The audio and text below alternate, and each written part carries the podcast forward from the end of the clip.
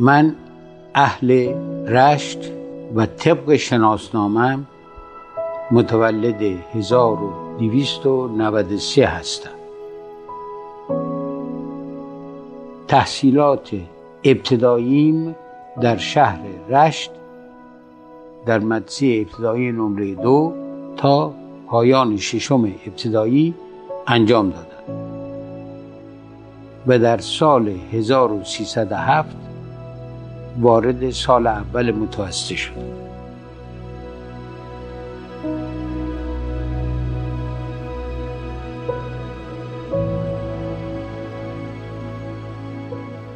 در سال 1308 که من در مدرسه متوسطه نمره دو بودم شاگرد اول کلاس بودم.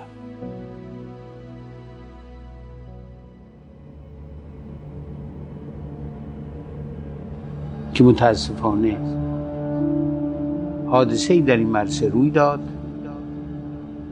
رئیس مدرسه با یکی از همکلاسی های ما در افتاد. به عنوان کمک به این همکلاسی خودمون که رئیس مدرسه قصد داشت او رو اخراج کنه دست به یک اعتصاب زدیم.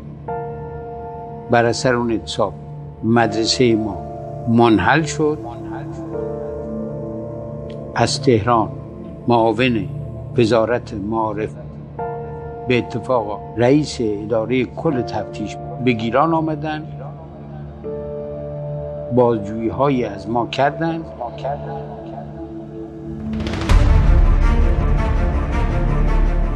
نتیجه این شد که ده نفر ما رو برای همیشه از ادامه تحصیل در گیلان محروم کرد. و مدرسه متوسطه نوری دو را هم بست. بست.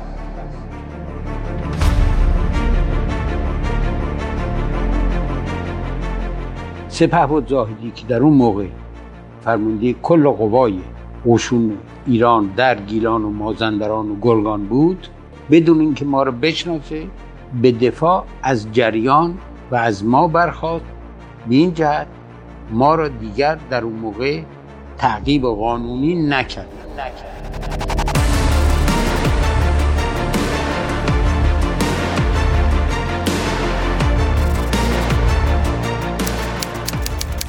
تاریخ شفاهی با شهروز. این اپیزود لایحه جفرودی. راوی و شاهد عینی این اپیزود کازم جفرودی استاد دانشگاه تهران سناتور و نماینده مجلس شورای ملی این اپیزود تقدیم می شود به تمام دانشجویان ستارهدار که به شکلی ناعادلانه از حقوق خود محروم شدند.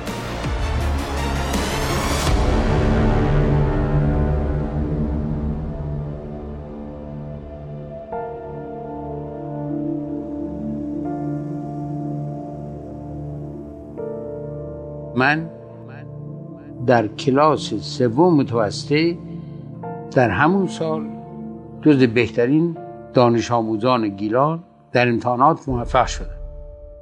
ولی از کلاس چهار متوسطه بر طبق اون تصمیم معاون و رئیس کل اداره تفتیش وزارت معارف چون از تحصیل محروم بودم به ناچار به تهران آمدم. به این نخستین باری بود که تهران رو می‌دیدم.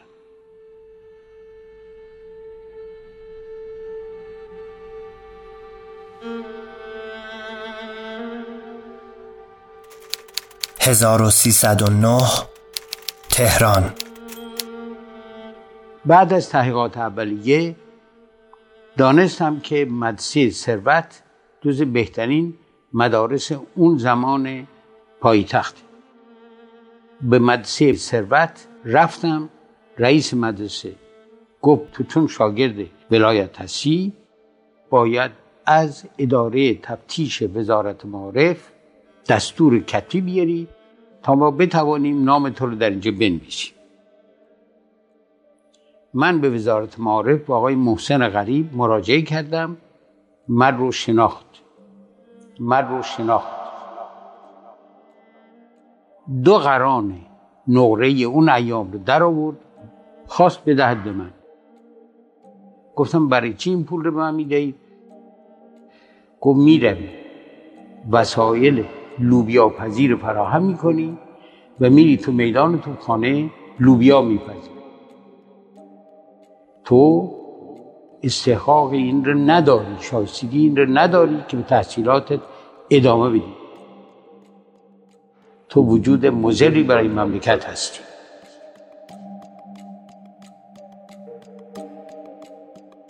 من بدون اینکه جوابی او بدهم از اتاقش خارج شدم داستان رو برای مدیر کتابخونه محیط اقبال که در ناصر خسرو بود تعریف کردم و گفتم بقیده شما چه کنم؟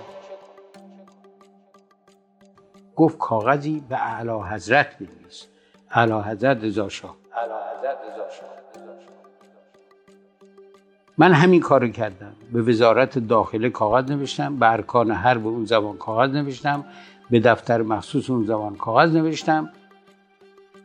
هیچ جوابی نگرفتم. در تاریخ 23 شهریور 1309 تصمیم گرفتم بروم به رضا شاه رو ببینم.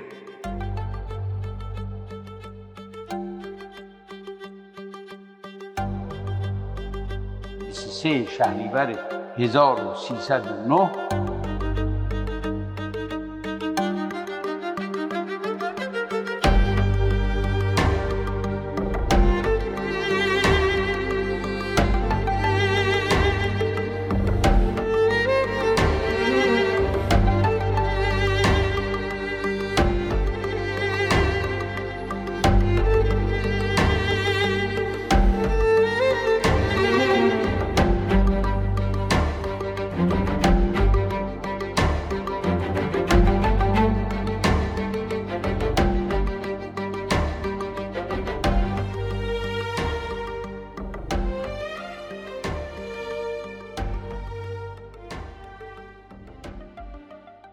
کاغذی روی صفحات چاپاری یعنی صفحات پستی اون زمان. نوشتم لای پاکت گذاشتم با عرابه های اون زمان به سعدآباد رفتم.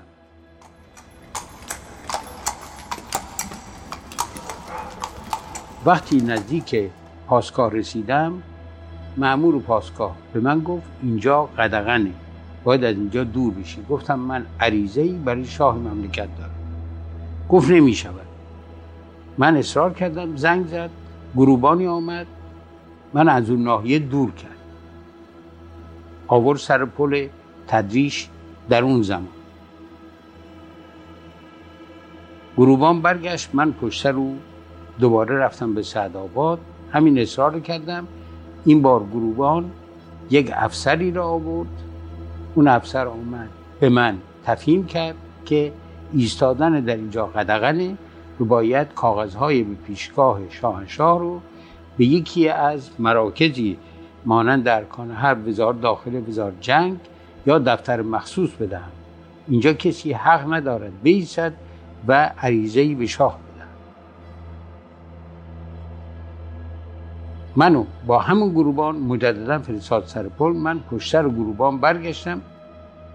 این بار افسر آمد با یک تعلیمی که در دست داشت کتک مفصلی به من زد که من روی زمین خاکی اون موقع دراز کشیده بودم و کتک میخوردم لگت میخوردم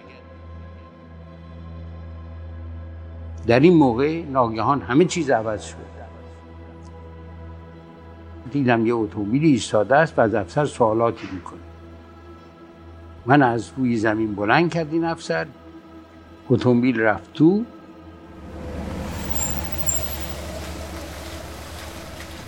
منو بردن توی خانه من وحشت کردم. گفتم مجددا می‌خواهند تنبیه کنم. سر صورت خاکی منو پاک کردن لباس منو با یک کهنه تمیز کردن. من بردن جلوی حوز کوچکی.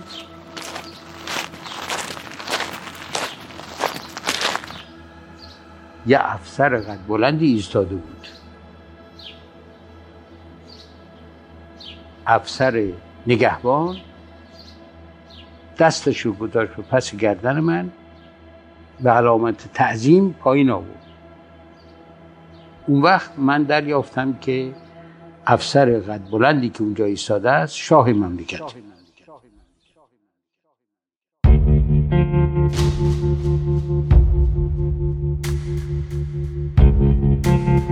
حضرت رضا علا حضرت رضا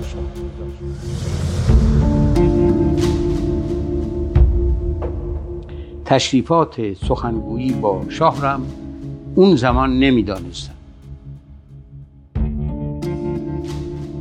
من جلو خواست گفت اهل کجا هستی؟ گفتم اهل رشتم گفت خانت کجاست؟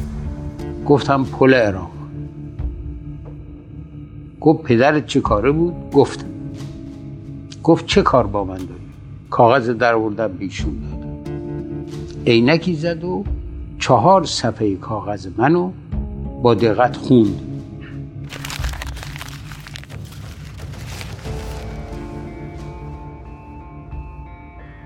گفت که من دستور می‌دهم تو را به مدرسه بپذیر گفتم من می‌خواهم بروم مدرسه متوسطه ثروت. توجه داشته باشید من به اونجا معرفی کنید. خندید و گفت بسیار. گفت ولی نصیحتی بهت می‌کنم. تا وقتی محصل هستی در کار سیاست وارد نشو. گفتم چشم اطاعت می‌کنم. گفتم آدرسم پای کاغذ هست توجه داشته باشید بین آدرس به من جواب بدن گفت اون هم بسیار خوب گفت ببینم دم در با تو چی کار کردن. گفتم هیچ کار. گفت تو محصل از حالا دروغ می‌گویی. من ماجرا رو گفتم. گفت بسیار. به افسر دستور داد من با یک اتومبیل قاعدتا باید اتومبیل سلطنتی در اون ایامی بود به شهر تهران رسوندن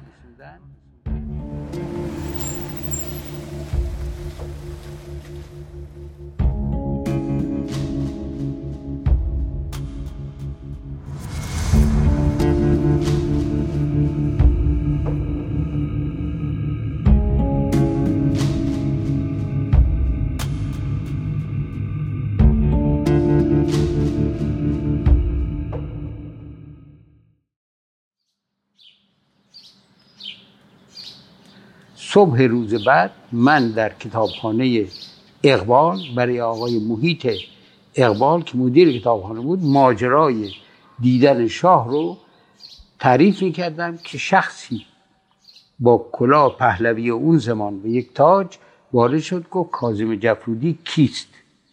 گفتم من هستم. گفت این دفتر امضا کن کاغذی داری. گفتم کاغذ چیست؟ کاغذ رو به من داد باز کردم نوشته بود حسب امر همایونی به وزارت معارف دستور داده شد تو را به مدرسه متوسطه ثروت معرفی بکنن و خرج تحصیلی هم در حق تو منظور کنن. من بدون اینکه دفتر را امضا کنم این کاغذ رو برداشتم. از ناصر خسرو. تا منظر زل سلطان به اتاق آقای محسن غریب رئیس کل اداره تفتیش در اون زمان وارد شد. مستحکم خواست جلوی من بگیرد. چون جوان بودم او رو پس زدم وارد اتاق شدم. بغل دست آقای محسن غریب شخصی نشسته بود برف بود گفتم آقای غریب این خط علازت است.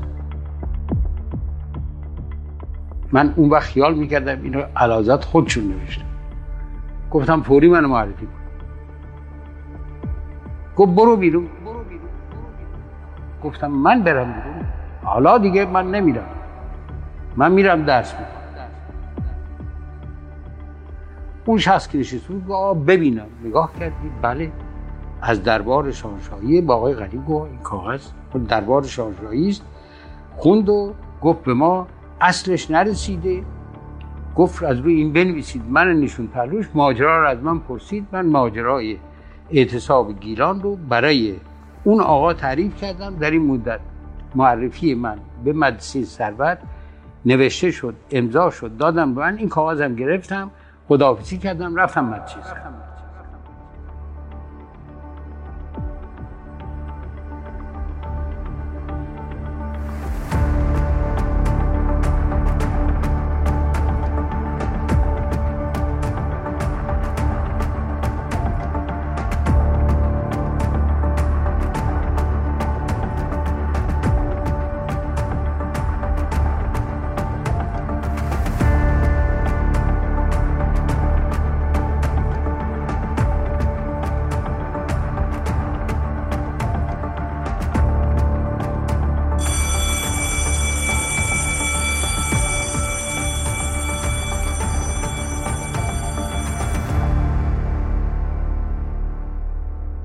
در اونجا.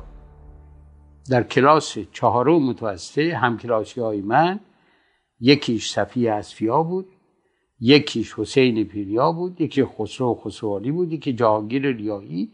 اینایی که الان هر کدومشون در سرنوشت ایران به نحو موثری دخیل بودن. ما اون سال رو تمام کردیم. سال 1310 که من پنجم متوسطه میخوندم شاگردهای پنجم و ششم متوسطه مدسی علمیه اون زمان را آتش زدن. اوراق امتحانی سوخت جریان سیاسی بود ولی اون وقت من درک نمی‌کردم. اوراق امتحانی بود.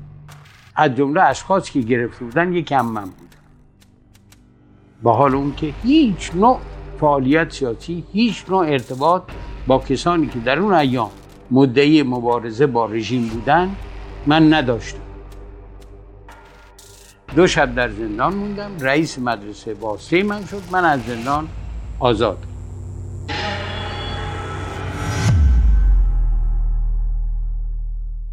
سال 1311 که در ششم متوسطه بودم روزی من خواستن به شهربانی که اون وقت در میدان توپخانه بود. من بردن اتاق رئیس شهربانی سرلشکر آیرون بود. ایشان از صندلی خود برخواستن جلوی من ایستادن گفتن این کاغذ بود خلاصه کاغذ این بود که از من دعوت می‌کردن که در میدان حسن آباد حاضر بشوم و اونجا شخصی منو خواهد شناخت با من مذاکره خواهد کرد. گفت این کاغذ رو کی به تو نوشته است؟ گفتم کاغذ که هرگز دست من نرسیده. شما وسط راه گرفتید. گفت تو اینها رو می‌شناسی؟ گفتم من نمی‌شناسم. دو سیلی محکم به دو طرف صورت هم نواخت که من زمین خوردم. مجددا من انداخت در زندان. دو شب هم در اون موقع بود علت اون کاغذ در زندان بودم. باز رئیس مدرسه من که اون زمان آقای حائری بود آزاد کرد.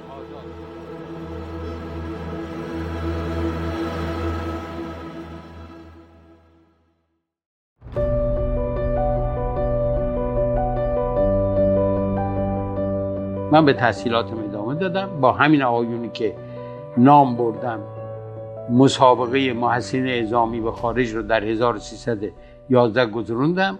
توفیق پیدا کردم به عنوان کاروان محسن اعزامی در سال 1311 به فرانسه اعزام شدم.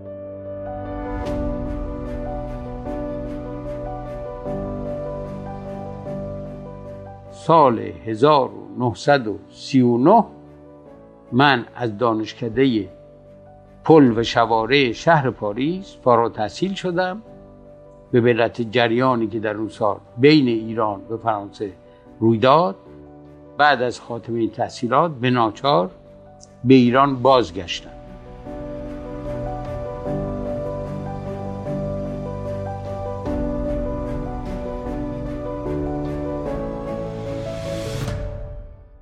ولی در سرحد یعنی در بندر پهلوی مجددا منو توقیف کردن.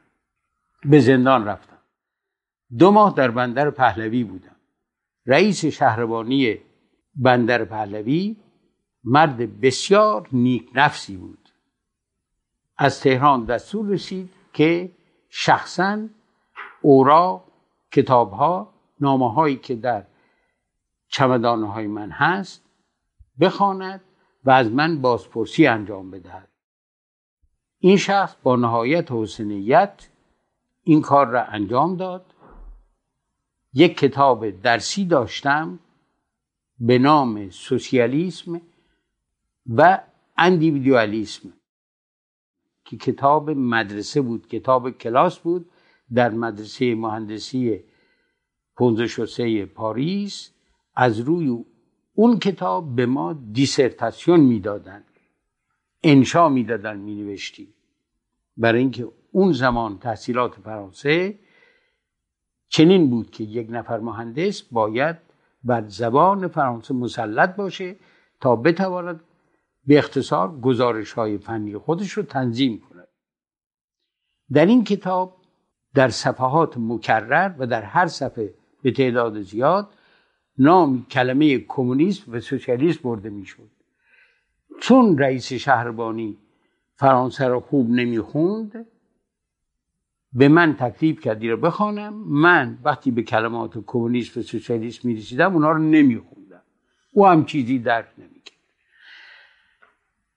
من موقعی که در فرانسه تحصیل می‌کردم شخصی به نام د آ مقاله در یکی از روزنامه های پاریس نوشته بود بر علیه خاندان سلطنت پهلوی. من در مقام جوابگویی بود مقاله در آمدم و از کارهای رضاشاه تعریف و تمجید کردم و این مقاله من در اون زمان در روزنامه چاپ و منتشر شد. این در میان اوراق من به دست آمد. با ترجمه فارسیش که در همون ایام انجام داده بودم. رئیس شهربانی گفت این چیز ماجرا رو گفتم. گفت از روی این رونوشت تهیه کن من اینها رو میفرستم به مرکز. امیدوارم که وسیله برای نجات تو بشود. گویا با گزارش مساعدی این مقاله و ترجمهش رو به دربار رضاشاه فرستاد. دو ماه بعد بندر رو از بندر پهلوی به رشت آوردن اونجا زندانی کردن. بعد از چهار روز توقف در رشت بندر رو دستبند دادند با سرپرستی دو ژاندارم از رشت به تهران فرستادند که ابتدا در محل ژاندارمری در پایین خیابان شاپور دو شب زندانی شدم و بعد تسلیم شهربانی کل کشور شدم که زندانی بود منو به کریدور دو بردن که نام کریدور سیاسی ها بود. در اتاق شماره دوازده زندانی شدم. بعدا فهمیدم که در اتاق شماره ده عبدالسمد کامبخش که یکی از سران برجسته توده ها شد خلبان بود و تحصیلاتش هم در شوروی انجام شده بود زندانی و محکوم به ده سال زندانه. و جز پنجاه و سه نفر بود. در همون جا شنیدم که معلم سابقم در مرسی ثروت دکتر ایرانی هم در کریدور پایین زندانی است. هشت ماه در زندان موندم محکوم شدم. دلیل آقا محکومیت چی بود؟ شما رفتید محاکمه اتهامتون چه بود؟ چون هیچ چیزی در مورد من پیدا نکرده بودن گفتن نشر عکازی ماده گویا بوده بند بی مکرر ماده 263 قانون جزا. به استناد اون منو محکوم کردن. بعد از گذرانیدن دوره محکومیت از زندان من آزاد نمی کردن. کارهای خارج از رویه کردم. از زندان آزاد شدم. بعد از مدت کوتاهی سر وقت من آمدن از شهربانی و من به شهرستان عراق تبعید کردن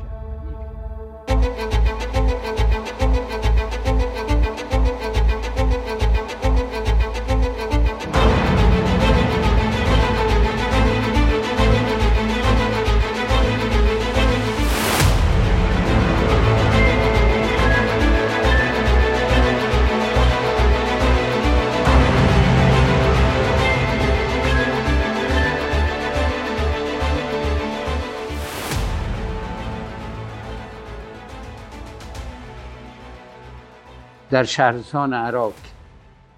همه روزه من باید به شهربانی می‌رفتم.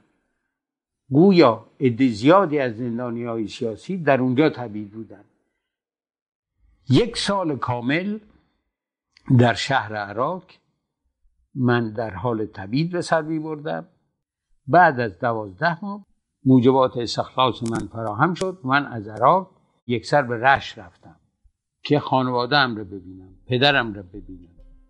اونجا به دید بازدید با دوستان پرداختم یک روز عصر روزامه های اون زمان تهران در صفحه اول عکس من منتشر کردن مقالات و اشعار مفصلی بر علیه من منتشر کردن که یک روزنامه فروشی به نام تقی کور. روزنامه رو میفروخت فریاد می‌کشید. عنصر ناپاک کازم جفرودی عنصر خائن کازم جفرودی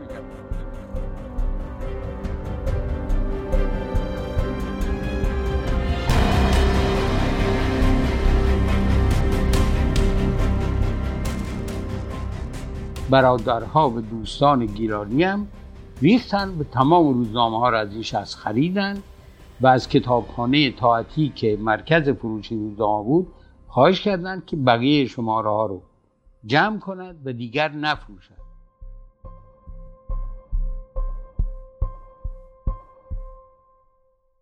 روز بعد من به توصیه مرحوم رضا که زمانی وکیل مجلس بود از رشت و یکی از آزادی خواهان به نام اون ایام ایران بود به علت آزادی خواهی از وکالت و بسیاری کارها محروم بود. من به تهران آمدم. به محضی که وارد تهران شدم معمولی از شهربانی به خانه من آمد. و من به نظام وظیفه بردن. بردن لشکر یک واقشا نامه ای از طرف رئیس شهربانی به اداره کل نظام وظیفه نوشته شده بود که من صلاحیت افسر شدن ندارم. بنابراین در لباس سربازی در آموزشگاه توپخانه مشغول انجام وظیفه سربازی بودم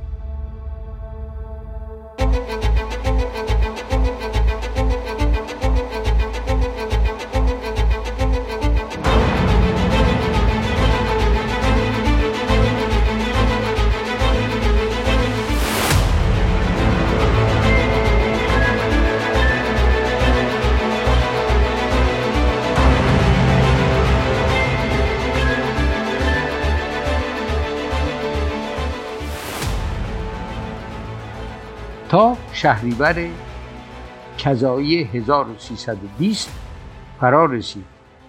به رضا شاه خاک ایران رو تحت فشار بیگانگان تر کرد. اوضاع ایران دگرگون شد. محمد رضا شاه به تخت سلطنت نشست. دکال ملک فروغی مسئولیت دولت رو پذیرفت و رئیس الوزراء شد.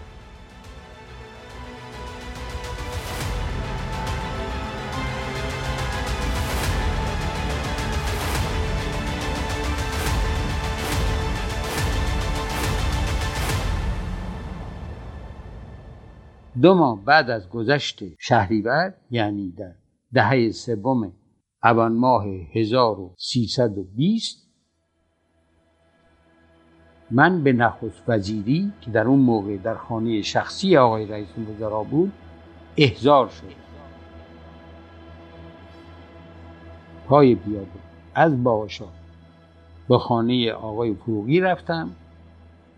روز یک شنبه بود. قریب دو ساعت تمام سرگذشت من. این مرد محترم شرح حال من طی مدت دو ساعت یادداشت کرد.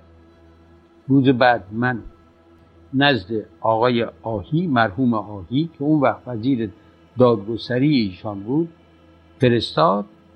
بعد از اون من از جریان دیگه بیخبر بودم تا دو ماه بعد روزی از خیابان لالزار بالا می‌رفتم. یکی از همبلایتی های من به من نزدیک شد گفت امروز روزنامه اطلاعات رو خوندید؟ گفتم خیر. گفت در مجلس امروز راجبته صحبت شد. روزنامه اطلاعات گرفتم گیر چراغ کنار خیابان لالزار خوندم دیدم دولت لایحه‌ای به قید سفوریت به نام من برای از بین بردن اثرات کیفری محکومیت من به مجلس برده به شخصی به نام اماد الدین سزاوار که در اون وقت نماینده مجلس بود از من دفاع کرد. اون بود که پنجشنبه بود شب جمعه تا صبح نخوابیدم. به اتفاق پسرم موهام که خانه ما در سه بود تا صبح بیدار بودم. به اتفاق دکتر ابراهیم جفرودی پسرمویم به مجلس رفتم. و برای دفعه اول در زندگیم محل مجلس شورای ملی رو شناختم از آقای امادالدین سزاوار سوال کردم. گفتن امروز جمعه است تعطیل خانهش در خیابان سزاوار نزدیک خیابان کاخ است. پسرموی من به من به اتفاق پای پیاده از جلوی مجلس به خیابان کاخ و سپس به خانه آقای سزاوار رفتیم. من در لباس گروبانی بودم. وقتی وارد اتاق شدیم دیدیم ای از رجال اون زمان که من هیچ رو نمیشناختم. در اون اتاق نشستن آقای امادالدین سزاوار وقتی دانست که نام من جفرودی است از دست خودش روی صندلی نشانی و من علت رو از ایشون پرسیدم علت دفاع از خودم رو. گفتن آقای رئیس الوزراء لایحه آورده بودن شرح شما رو با خط خودشون به من دادن من اونها رو چند بار مرور کردم و از شما دفاع کردم و نسبت به سرگذشته. شما هم بسیار متاثر و متعلم بودم.